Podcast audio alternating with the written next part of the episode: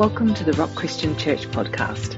Today's message is Colossians three by Pastor Terry Keen.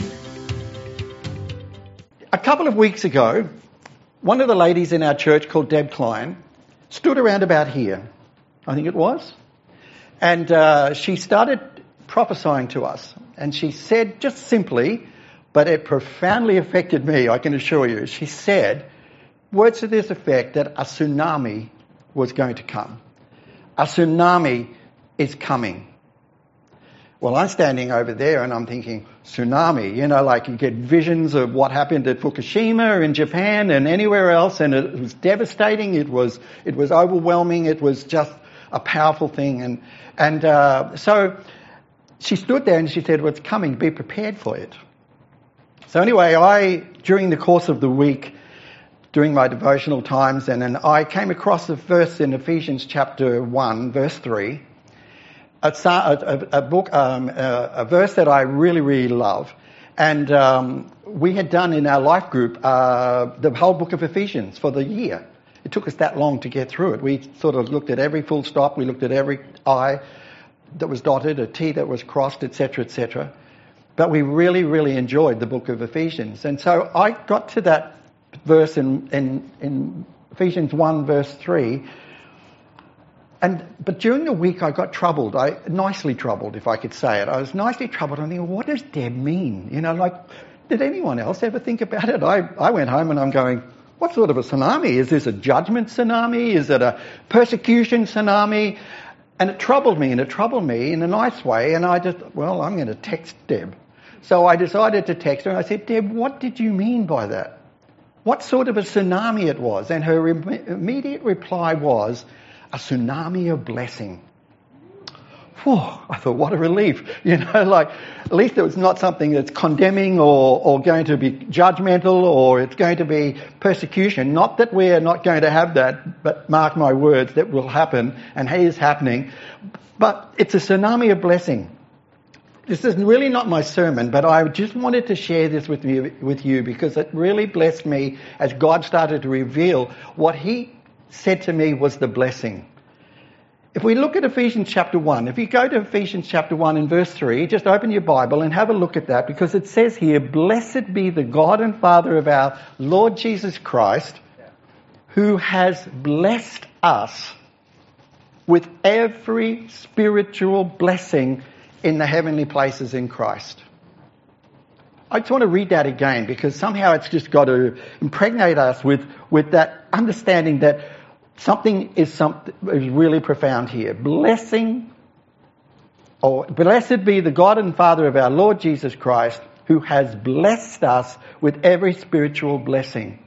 Now, if you think that all the spiritual blessings are all materialistic, you know, your Mercedes-Benz is just going to drop out of the sky like dollars will from... et cetera, or there will be other things, you know, that you think could be material type of blessings. I don't sense that that is what Paul is saying here. He's actually saying that there, these are the blessings. Let's look at what those spiritual blessings are. The spiritual blessings in, in Ephesians follow on. He chose us. He, God, chose us. Now that's a blessing.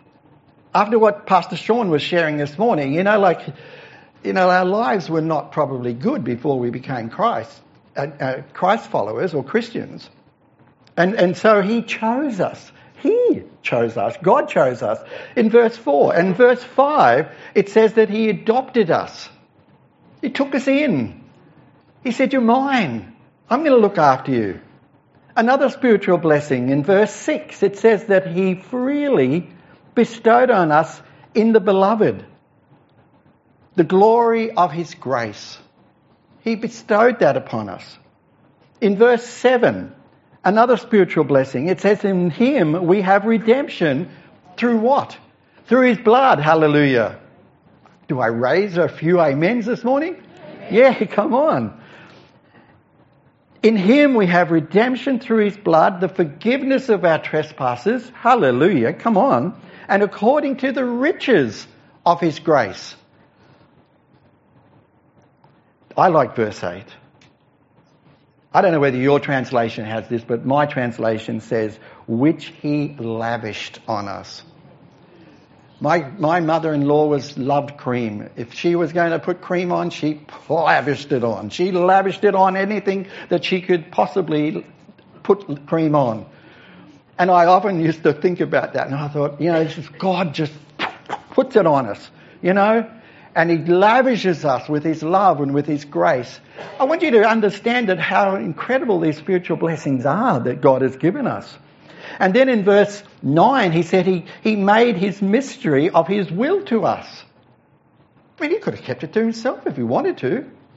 But how incredible. He blessed us with that amazing privilege of the majesty, the mystery of his will is provided to us. He said in verse eleven, he provided an inheritance to us. An inheritance. That's not just a few dollars. I mean, it's lavished upon us from the from God himself, from heaven itself.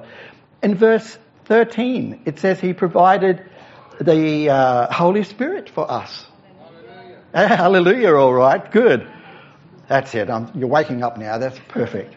And so he provided the Holy Spirit to us, and then he pledged him to us in verse fourteen.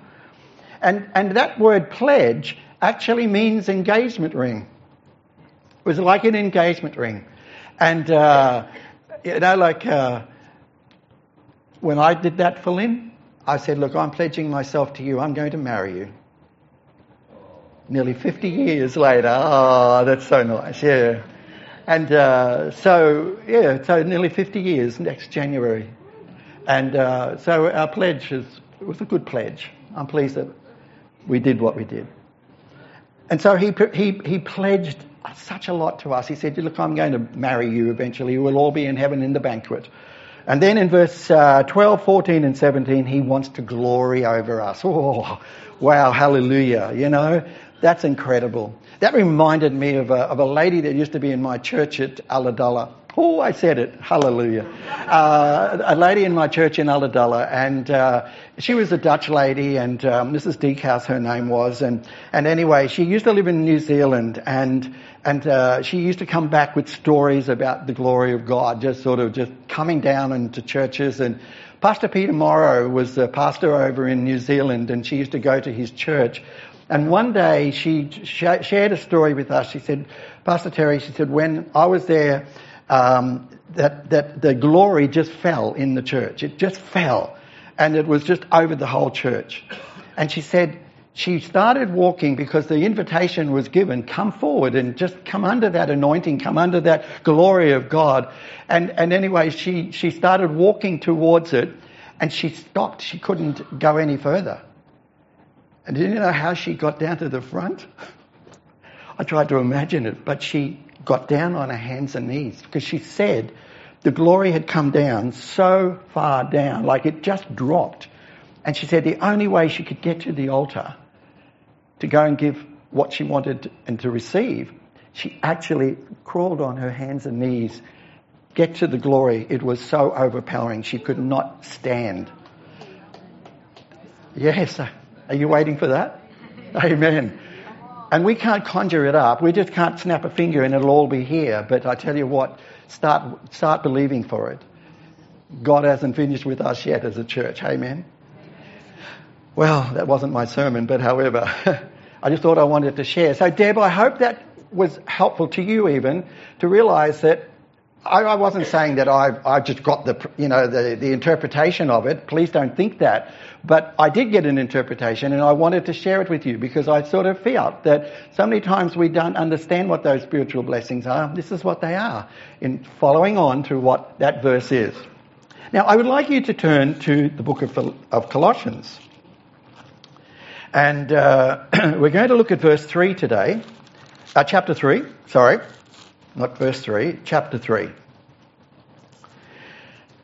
So first of all, I just want to explain a little bit about Colossae. I've not been to Colossae at all.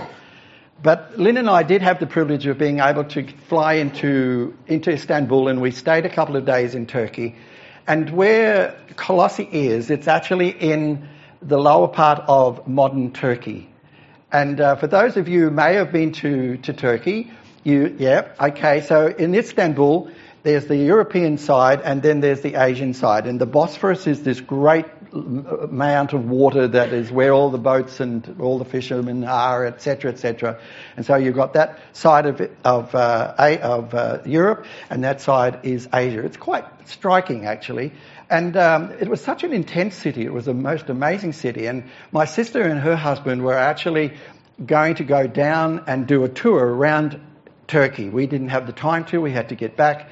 And uh, so they went round. But my sister and her husband, who they weren't, you know, you know, deep spiritual people, but they were so affected by what they saw in, in Ephesus and Colossae and Cappadocia and all that area where God's work was so profound.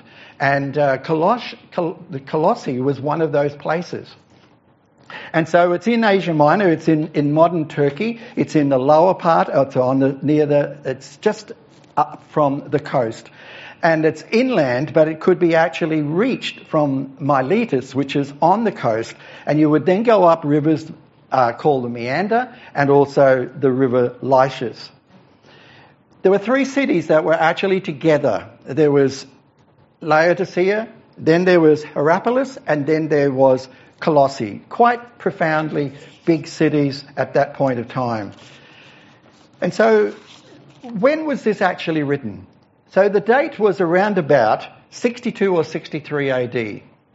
This epistle was actually addressed to Colossae, to the Christians at Colossae, by Paul, who was in prison at the time. And uh, he, I, I just imagined that, you know, like that, his whole life was so different because he took on the character of Jesus Christ, I'm sure, in that jail.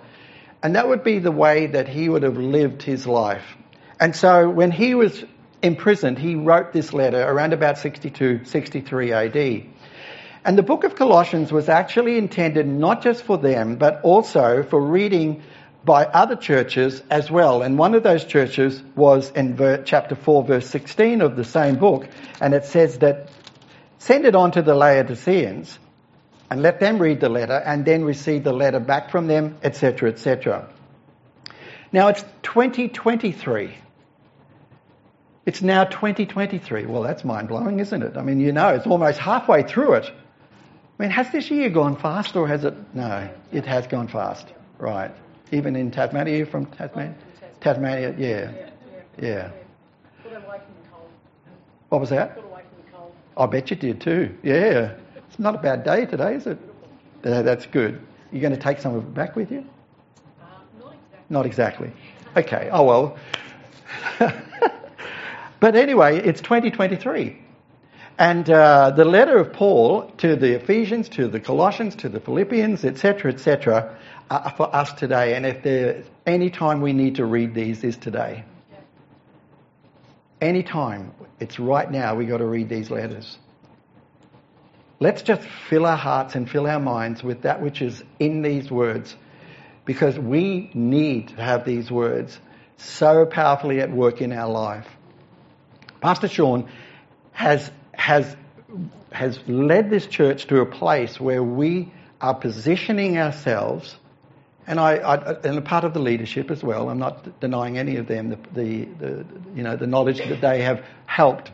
And so we have, we are wanting to position this church so that when and how it all breaks out in front of us, that we're not going to wilt, we're not going to stand back, we are not going to to fall into some despair or whatever or whatever, but that we will be positioning ourselves so that we stand firm, just like these people that were informed at Colossae. Amen? Yeah. And so I can't I can't live without the Word of God. It, it's become so much more precious as time has gone on. And, and like I'm in my early seventies now, and, and, and I sort of think that, that um, you know, it's got better. I feel my life has got better. I really, I really enjoy myself. I enjoy what God does. I, I, I, I know that there's so much out there that is not going to be pleasant. I've got grandchildren that you, and most of us have, you know, got some relative that we concern ourselves about. But however, I just want to just want to uh, encourage you today that don't wilt, don't. And I like. There's been some great songs this morning. I mean, it's almost like as though you and I got together and we never did. Uh, and I'll refer to one of them very shortly. So, both these letters represent the highest and the fullest concept of Christianity. If there's any book in the Bible, and you sort of think, oh, the Bible's all about God, but in the New Testament, this book, Ephesians, and also the book of Colossians, are and represent the highest, fullest concept of Christianity. If you just want to read about Christianity and how to live as a Christian, Ephesians, Colossians, and Philippians are great books. I mean, it's great to be able to read Matthew, Mark, and Luke, and John and to get an understanding. But I tell you what, if you want something to grab hold of, bite into, get involved in, these are the books. Let them just really just speak to our hearts. And such a summary of the vast reach of God's purpose is found nowhere else in all of the scriptures other than in these two books here. So talking about purpose, this letter was primarily written to the people at Colossae because there was an actual danger of a mixed, mixture of false teaching. I mean, we're not, we're, we're alert to what is happening out there now. All the lies, all the stuff that is being uh, spoken to us and that we have to, they expect us to believe. You know, like we can't afford to believe it. And so we have to be people that turn to the Word of God. We have to. Is that the Word of God? Is this what it means? Is this is how we're going to live? We've got to do that. I mean, we can't just live um, thinking that the, the, the world is going to, to help us. It's not going to help us. If anything, it's going to put us in real danger.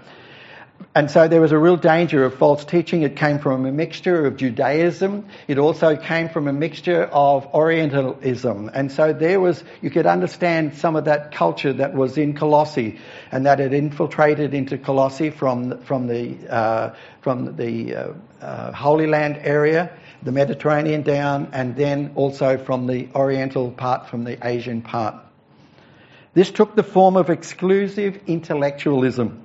It was based on speculation. It was also working within two extremes, asceticism and then sensuality.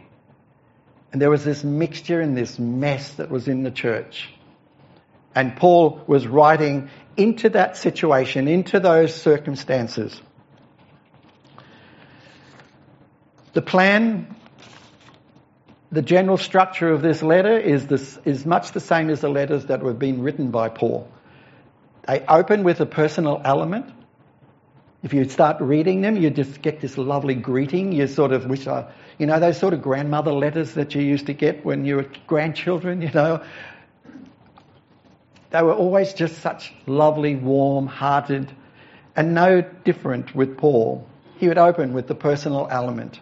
He'd also develop a doctrinal section within the, the, the, the, the letter that he would write. And then he would just say, well, look, we've done that now. Now we've got to have a practical application. Practically apply that which you have been given doctrinally. And then he closes with a personal section of love and kisses.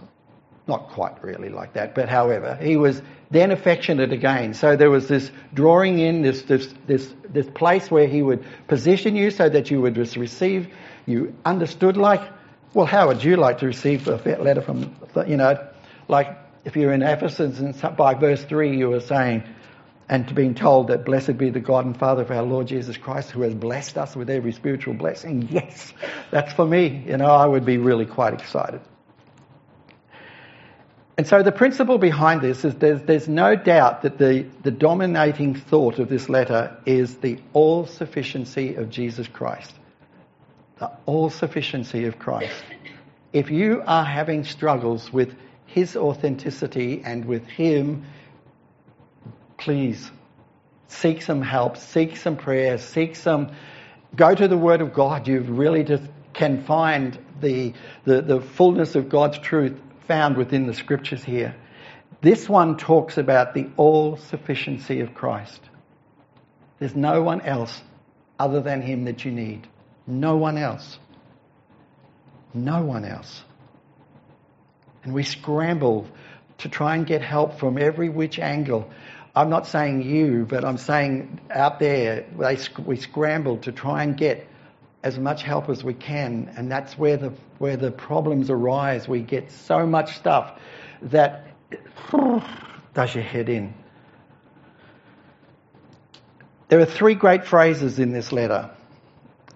In chapter one, verse eighteen, it says that in all things that he might have the preeminence. Is this happening in your life at this point? Is Christ preeminent in your life? In chapter two, verse nine, it says, in him, referring to Christ, dwells all the fullness of the Godhead bodily. In chapter three of Colossians, verse eleven, Christ is all and in all. Christ is all and in all. So now let's have a little look at this practice of the Christian life. In chapters three, verses one to four, you could read more, but I'll only do verses one to four today. It starts off with the word if. It almost implies that, the, that well, if you are, if you are, but it's not really that. It's not a, an if that goes that way. It's an if that, in view of being raised up with Christ, it's not, could be, it's since this has happened, since this has happened, you have been raised up with Christ. Now that that, that has happened, you are to seek the things that are above. I, I, I really had to, had to uh, think this through very deeply because, you know, I, I would never try to get up here and say that I've perfected this. You know, like, look at this face, you can just... Uh, but I haven't perfected this. But I am enjoying the fact that I, I don't have to perfect it in my own strength, but I perfect my life through Christ himself. So if I've been raised up with Christ, it tells me that I am to keep seeking the things that are above. I think some of us, and I have seen this in my own churches in the past, that some people will th- oh, well, fantastic, I'm a Christian now.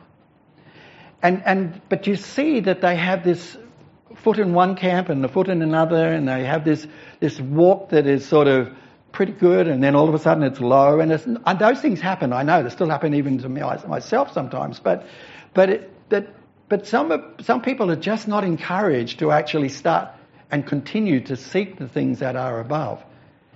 If there's any time now, that's what we've got to be doing. We've got to seek the things that are above, where Christ is, the verse says. We keep seeking. Who used to play hide and seek when they were kids? Oh, no one wants to admit it. But however, I loved hide and seek. I used to love playing it. I had six other cousins. There's my mum and my uncle, and um, and then um, they had six, we had two. And we used to play a lot. We used to have hide and seek. We used to love hide and seek on Nana and pa, Pop's uh, t- you know, property, et cetera. And, and and we really did work at, at hiding, you know. And so the seeking part was not just, oh, there you are, you know, we really had to seek.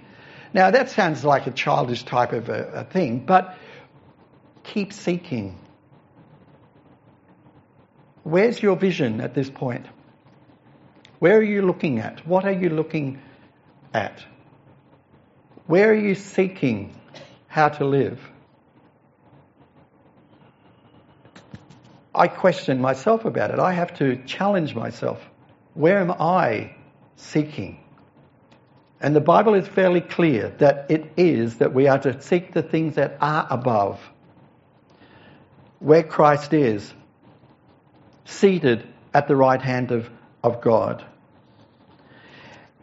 And so Paul is saying here, I assume that you understand what the resurrection's all about, he's saying to the Colossians. And by what he's saying, he is declaring that it is a fact. That Christians were raised spiritually when Christ was raised physically, that he granted us a spiritual position. That's, that's phenomenal to me, that he positions us and he's given us a position that we're seated with him in Christ Jesus. This resurrection at various verses or chapters reveal five things to me. One is, is that it is the proof of our acceptance of Christ's death and our acceptance of him. Are you this morning struggling with that? I, have you accepted Jesus Christ as your Lord and Saviour? Is there a struggle that is going on inside you?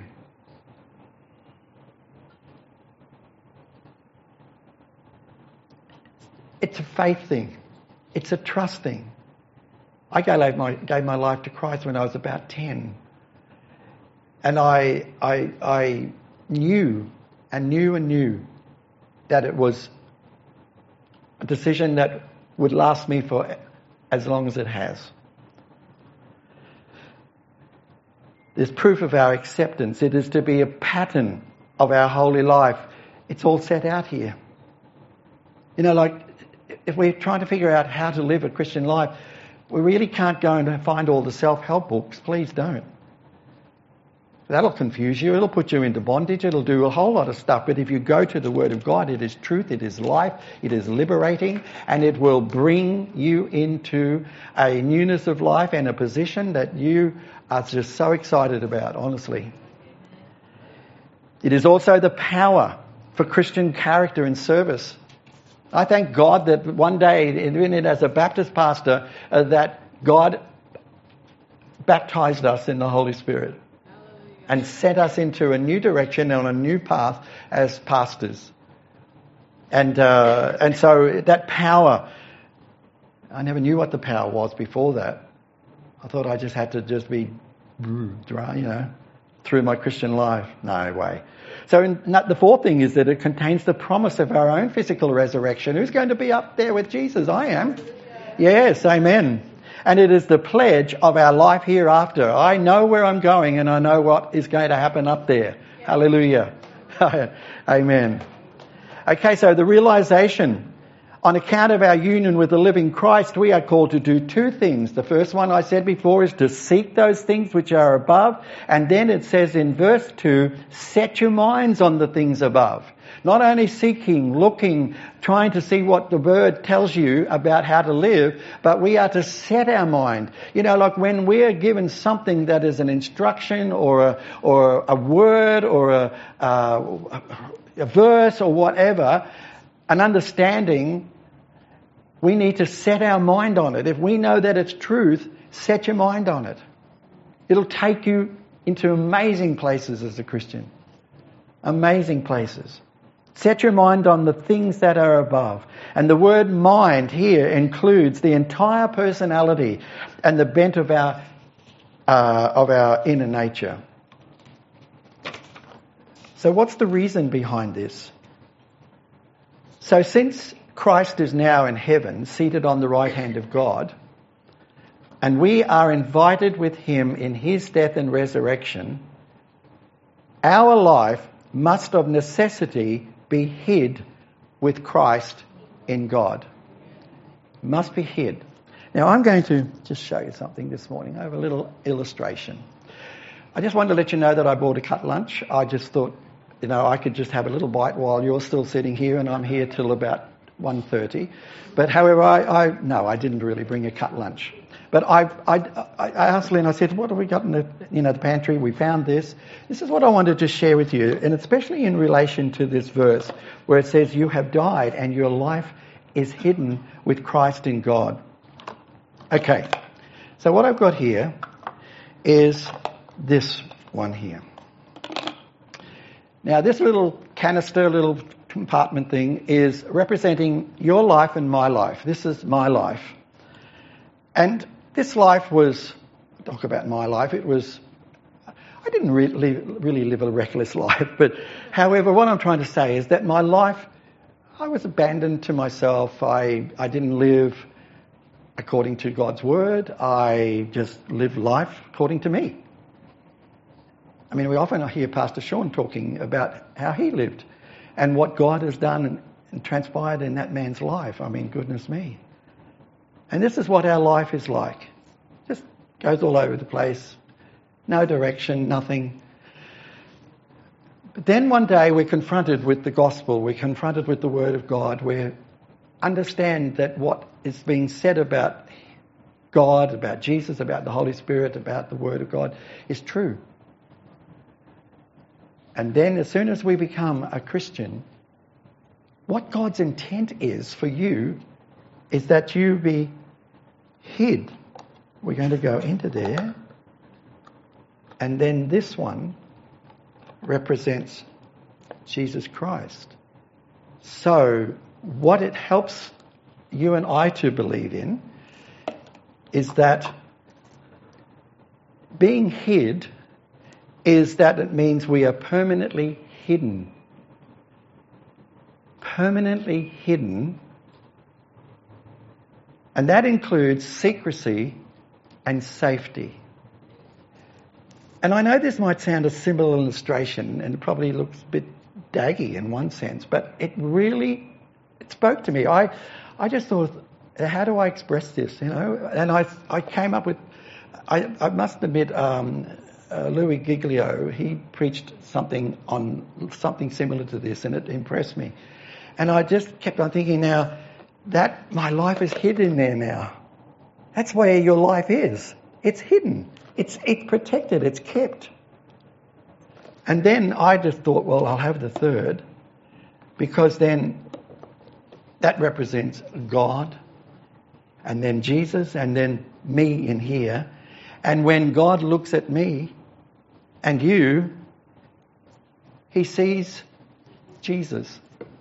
He sees Jesus. We're hidden. We're in there.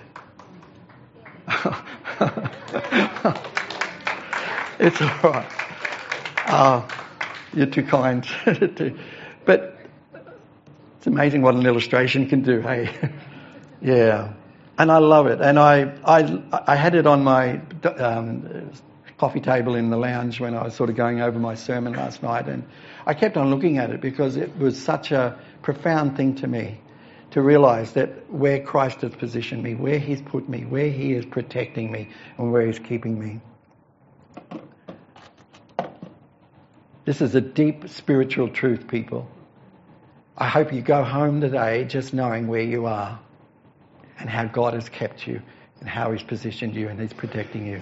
The revelation is in verse four. We are so identified with him that not only is our life hidden with him, but he becomes our very life. He becomes our very life. We are to live by him, which is the means. We are to live in him, which is the union. We are to live to him, which is our service and our incentive. I can't stop. I've got to keep on doing things for God. You know, I have that incentive. It's, it's, it's, it's, it's, it's I, I don't pull back now because I'm getting older and I'm sort of going to retire and blah, blah, blah. You know, like my incentive now is to keep on going forward and, and, and to, to have that, that uh, to live to him, and that we are to, we are to, to live with him, which is fellowship, which is fellowship. And that's when the manifestation of Christ occurs. When Christ comes back, we are to be manifested with him in glory. And this is to be the crown and the culmination of our Christian life, the coming of our Lord and our coming with him. Are you waiting for that? Are you anticipating that? I am. Yes, hallelujah. So just to recap, what a wonderful opportunity just to read four verses. And I ask you to actually, and the time don't, won't allow me today, but I'd la- ask you to go right through till the end of the chapter, or almost to the end of the chapter. I was looking at at, at uh, an article which was written by Charles Spurgeon about this chapter, and Charles Spurgeon said it starts off with heaven in chapter three. If you have a look at chapter three of Colossians, it starts off in heaven where you are seated. Don't forget, where are you seated? In the heavenly places. And then it's, it says it ends up in the kitchen. And I thought, the kitchen? And then you have a look at it, and it's verse eighteen. Wives, be subject to your husbands as fitting in the Lord. Uh, husbands, love your wives, da da da. And I thought, what an interesting way of sort of saying, there it is, you started in heaven, but right now you're in the kitchen. So our, we we need to really build on our union with Christ. We need to then follow that our life is hidden with Christ. And lastly, the assurance is given of our future manifestation with Him. I just want to say to you today that we are to take into account as belonging to us everything that Christ has done and is, and then live in the power of those blessed spiritual realities. We can't afford to live any other way. We cannot afford to. We sang earlier, it could be God, quick. Somebody's got her phone on. No? Okay. So it's a...